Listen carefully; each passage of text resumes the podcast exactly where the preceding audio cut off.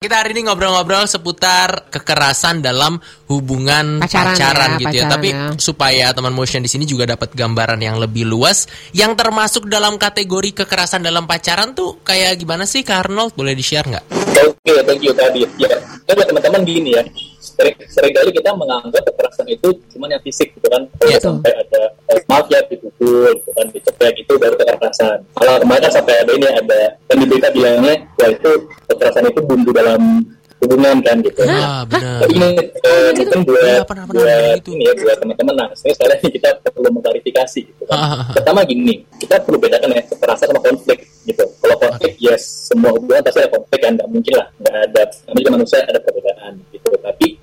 Tentu nggak sampai ada namanya kekerasan. Nah, kekerasan sendiri itu juga tidak perlu harus fisik gitu. Yes, kalau sampai ada fisik itu kekerasan. Tapi selain fisik yang kadang orang tidak banyak tahu itu adalah ada juga kekerasan verbal, itu verbal abuse. Ya misalnya uh, dimaki-maki gitu ya, di, di, dikata-katain, yes. kan? itu juga sebuah kekerasan. Terus ada juga namanya kekerasan emosional, gitu. Jadi uh, mungkin tidak ada apa tidak sampai fisik, tetapi bisa mengancam nanti aku tinggalin.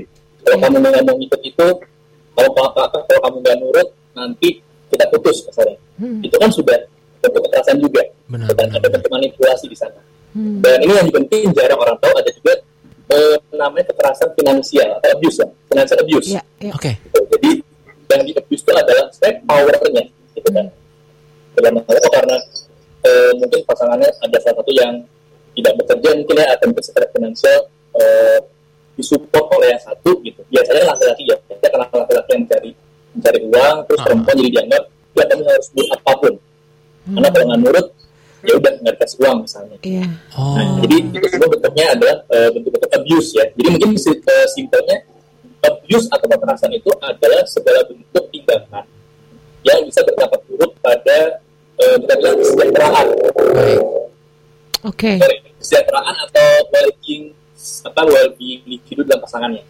dalam hubungan okay. kayak gitu. Jadi bukan wow. berarti memang apa fisik aja bisa dari finansial, bisa dari iya. kata-kata, iya. bisa cuma sekedar kayak gini mungkin kayak kamu jelek banget sih pakai baju itu, ya aku malu banget kayak gitu dan itu dilakukan berulang-ulang, jadi bikin kita nggak pede, bisa aja kayak gitu ya kayak. Itu juga termasuk gak sih? Betul. Uh, jadi tadi kuncinya adalah apakah ada uh, berdampak buruk sama well-beingnya dia. Karena gini, okay. mungkin okay. ada beberapa pasangan yang apa ya cenderung suka ledek-ledekan misalnya gitu kan mm-hmm. teasing gitu kan yeah. gitu karena gini ya sorry ya itu mungkin kalau fisikal ada juga mungkin kalau dalam dia mungkin suami istri ya kan ada yang memang uh, let's say dalam hubungan suami istri itu kan adalah hubungan uh, seksual misalnya ada yang cenderung punya apa ya, kesenangan dengan fisiknya agak bisa ada uh, jambak misalnya gitu kan yeah, yeah. tapi itu kan konsensual gitu. oh, yeah, jadi yeah. kedua pihak itu memang sama-sama sepakat gitu jadi kunci adalah apakah satu ada konsen di sana jadi memang kedua belah pihak uh, agree hmm. sama apakah itu mengganggu atau tidak sama well-beingnya dia. Hmm. Kalau itu sampai berdampak buruk, nah itu berarti sudah tanda-tanda adanya kekerasan atau abuse. Oke, berarti itu emang uh, dua poin penting tuh ya teman motion tadi ngomongin soal well-being sama konsen juga. Nah, ini dia nih yang mau jadi apa ya bisa bilang pertanyaan selanjutnya untuk Kak Arnold. Hmm. Ciri-ciri yang punya potensi kekerasan dalam uh, pacaran atau yeah. bahkan nantinya dalam pernikahan tuh seperti apa sih kak? Ciri-ciri yang harus jadi warning untuk kita gitu yang punya pacar. Oke, okay.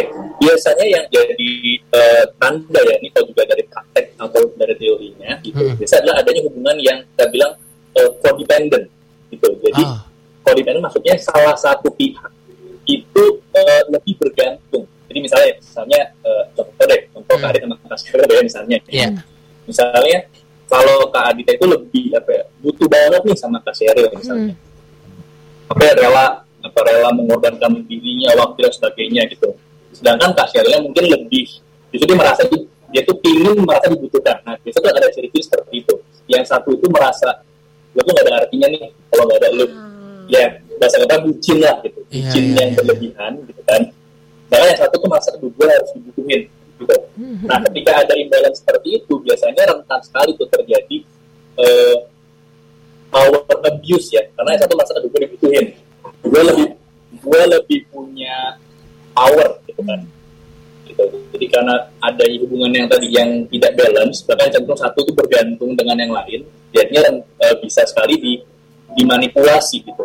Karena pun katakanlah yang satu melakukan physical abuse atau tadi kan dan sebagainya, pihak yang mendapat kekerasan tersebut sulit untuk lepas gitu kan karena ya, ya tadi ya. kalau saya tinggalin saya ntar makan apa gitu kan uang dari dia dan sebagainya oh. gitu kan jadi satunya itu um, harus merasa terus punya power yes. satu lagi selalu merasa butuh gitu ya jadi itu hmm. yang bisa menyebabkan kayaknya ini kemungkinan akan menjadi abuse yang tadi wah wow. serem banget ya itu yang aku rasain bener banget sih ya aku jadi ingat sedikit nih dari dari dari dari pengalaman hmm. my own experience gitu ya ketika dengan mantan aku yang itu aku ngerasa pada saat awal-awal dia baik-baik aja tapi memang dia bucin banget dan cemburuan banget. Jadi itu tuh kayak oh. awal-awalnya kayak gitu tuh. Aku nggak ngerti kenapa. Nah, kalau menurut Kak Arnold, apa sih yang menyebabkan bisa terjadi kekerasan itu dan efek jangka panjang buat korbannya tuh apa sih gitu? Apakah bisa semuanya heal sembuh ya? Mungkin alhamdulillah puji Tuhan aku orang yang udah bener-bener bisa sembuh dari hmm. masa lalu itu ya. Tapi kan mungkin nggak semua orang kayak gitu ya kak? Iya, yeah Oke, kata dia ini memang oke okay, ini nggak ada jawaban singkatnya sih karena yeah. setiap uh, bagi semua orang bisa beda-beda ya tadi seperti Kak Seri bilang gitu. Kalau kenapa sih ada orang yang melakukan tersebut juga macam-macam ada faktor memang orang-orang yang apa ya memang punya isu mungkin ya dengan uh, meregulasi emosi dan kemarahan. Jadi kalau bisa dia marah uh, kayak gelap mata yeah, dengan yeah, yeah. otomatis bukan bukti dan sebagainya. Tapi ya itu tidak bisa membenarkan kekerasan gitu kan.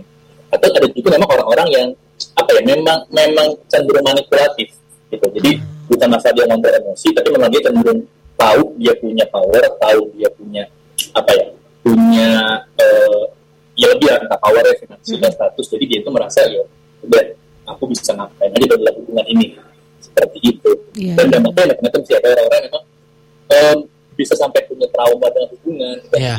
Aduh. Apa, uh, kehilangan trust atau untuk punya hubungan baru, mm -hmm. mau punya hubungan lagi dan sebagainya. Jadi memang um, ya itu kompleks sih memang. Kompleks ya. Ta yeah. Tapi tapi kan karena kayak setelah dari uh, hubungan itu ya, mm -hmm. gue tuh kalau misalnya dikerasin, di ngomongin keras dikit sama lawan jenis gue langsung kayak oh gitu loh. Oke okay, ada alertnya langsung ada ya. alertnya gitu. Padahal mungkin itu di kasus yang berbeda ya benar, dan gak maksud benar. untuk ngapa-ngapain tapi kayak oh okay. gitu loh triggeringnya. Wow, sampai segitunya tapi gitu mungkin ya? gak sih kak kalau orang yang pada saat di hubungan dia pacaran dia sempat melakukan uh, abuse of power atau misalnya kekerasan kayak gitu mungkin nggak dia akan melakukan itu ke nanti ke jenjang pernikahan atau bisa sembuh gak sih gitu? Jangan bisa bisa tobat dia. Nah itu dia tuh. Itu jadi habit gak sih uh -uh. karena oke okay, ya. Uh, ya yang ini ini kadang-kadang mitos orang merasa oh nih kalau masih pacaran nggak apa-apa tapi ntar pas nikah mungkin berubah nah, gitu. ya itu dia tuh pernikahan itu nah, pernikahan itu kan bukan kayak saklar ajaib ya langsung berubah gitu. jadi uh, ini nggak berlaku cuma di kekerasan sih ya kan nanti kita bisa ke mana-mana tuh seperti ya cenderung untuk berselingkuh misalnya ya, gitu kan ya. atau behavior lain itu kan orang merasa udah nggak apa-apa ntar nikah berubah nah itu yang kadang-kadang mungkin jadi apa ya, perlu kita waspadai gitu soalnya menurut menurut penelitian juga iya orang sebelum nikah itu plus minus bisa menekan gitu ya. Jadi kalaupun misalnya mau ini bisa berubah tapi bukan berarti dengan nikah berubah gitu. Bisa datang misalnya mungkin ada konseling pasangan gitu ya. Jadi hmm. bisa dibantu nih. Ini akarnya apa sih? Kenapa sih cenderung melakukan kekerasan kenapa tadi cenderung sering pokoknya behavior behavior itu tuh bisa bisa di trace lah gitu. Mungkin bisa mungkin bisa datang ke psikolog uh, pernikahan gitu kan untuk kita dibantu. Oke. Okay. Gitu. Oh wow, jadi itu adalah uh, langkah-langkah uh, yang bisa dilakuin juga gitu ya. Tapi kalau tadi refer ke obrolan selanjutnya ngomongin ciri-ciri sudah terjawab barengan sama Kak Arnold teman motion. Sekarang kalau kita bahas soal red flag karena Kak Arnold pakai baju warna merah. Cielah. Keren ya, padahal nggak ada hubungannya gak gitu. Ada hubungannya. Tapi ada nggak sih mungkin red flag, uh, red flag atau warning warning, alert alert yang bisa dijadiin guidance untuk teman motion. Oke, ini pasangan gue udah mulai mengarah ke kekerasan bukan konflik nih. Itu gimana tuh Arnold? Oke, tadi uh, mungkin pertama bisa dengan tadi yang mengenali ini hubungannya sehat atau enggak dalam arti apakah codependent atau enggak. Mm-hmm. Apakah aku tuh bergantung banget sama dia sampai nggak bisa lepas atau sebaliknya.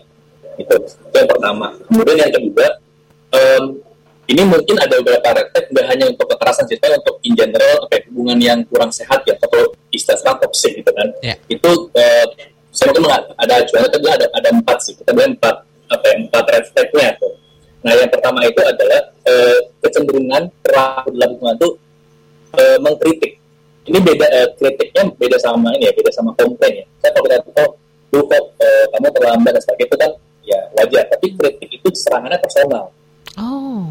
Ini yang kadang-kadang dilakukan oleh pelaku kekeras apa ya, pelaku kekerasan itu kan. Suka menyerang itu personal kan bukan perilakunya tapi ah kamu kamu nggak berguna misalnya oh, kamu iya. jelek gitu Iya. jadi kan apa ya, serangan itu Personal ke ya. self-nya gitu bukan bu kamu kok terlambat kamu kan datang terlambat sih kalau kamu terlambat kan aku jadi eh, kesi- apa ya, eh, jadi terlambat juga dan sebagainya itu kan oke eh, apa ya eh, bukan Perilaku. menyerang orangnya kan Aha, benar Gitu. benar benar. Jadi, pertama itu adalah behavior kritik itu perlu diwaspadai maka pola interaksi itu cenderung mengkritik ke orang eh, ke pribadinya. Ya. Gitu. Kemudian yang kedua yang juga perlu diwaspadai itu ada namanya eh, konten. Konten itu apa bahasa Indonesia nya Eh, Hmm. kayak kayak jijik ya. Konten itu Oke. eh, disres eh, nggak respect tuh Me- menyikap bersikap atau mem- memperlakukan pasangan itu dengan tidak respect gitu ya. Kadang assuming eh, ya kalau saya konten ke ke, ke kasir misalnya itu Ya. tuh kayak seolah saya tuh lebih superior gitu. Oh, alpha male gitu-gitu kali ya modelannya ya. bisa juga iya. Jadi merasa gue lebih lebih dari lu lebih lebih Oh, berkuasa lebih punya power lebih apa. Jadi pembelakangan ya itu kan lu di bawah gue. Hmm. Itu kan eh, secara apa secara hierarki secara positif di bawah gue lu harus nurut sama gue. Hmm. gitu. Itu sangat keren juga. Oke, oke, oke. Wow, tuh hati-hati ya itu dan red yang ketiga. Sorry sorry. Oke. kemudian yang ketiga, yang ketiga eh, kata ya yang ketiga itu adalah kalau cenderung respon terhadap pasangan itu defensif Oh. Jadi ketika mendapatkan apa dapat keluhan atau mendapatkan eh, feedback itu responnya langsung defensif. Ya. Bahkan kadang-kadang omong omongan yang sifatnya netral nih, so bukan bukan bukan bertujuan untuk menyerang, itu langsung defensif. Hmm, hmm. Oh. Kok aku nggak gitu gitu kan? Kok kamu dulu sih gitu misalnya, bisa gini, em, kok aku balas, eh kok aku chat kamu nggak balas ternyata lama gitu kan? Nanya dulu nanya bukan nanya gitu kan? Dia terus, kok kamu posesif banget sih? Gitu. Hmm. Kenapa kamu ya? Kan aku sibuk, aku nggak bisa terus ke chat kamu gitu. Walah, denial nggak gitu percaya? berarti ya. Itu gaslighting tuh. ya, Dia nyerang dulu. Dia jadinya nyerang sih, dulu ya, tuh. Iya. Gitu. Oh, Dan ya oke. betul. Jadi kan sifatnya udah langsung udah langsung ini ya. Kalian mungkin pernah nanya, kok aku tadi chat tadi balas langsung eh, defensif dan bahkan bisa nyerang balik gitu. Iya. Sama yang keempat itu adalah kita bilang eh, stonewalling. ya. Stonewalling eh, kayak bikin tembok batu gitu. Jadi kita eh, me, apa ya?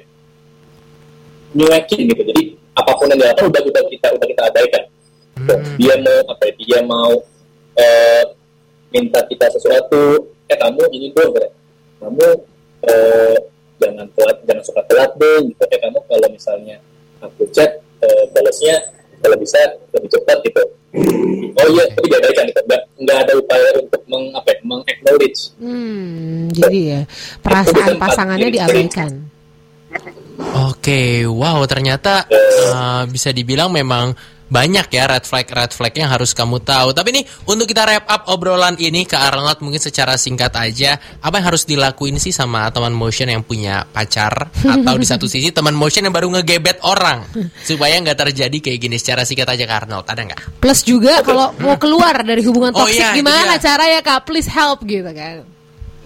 Oke, yang pertama tentu dengan eh, aware ya, aware tadi dengan rata-rata tersebut, aware juga dengan kecenderungan kita. Karena ini, saya bukan ini, ini kadang takutnya disalahkan kita bilangnya eh, nyala korban, bukan nyala korban, tapi kadang-kadang kita yang apa ya, tidak stand up juga gitu. Oke, Dalam artian paham. eh,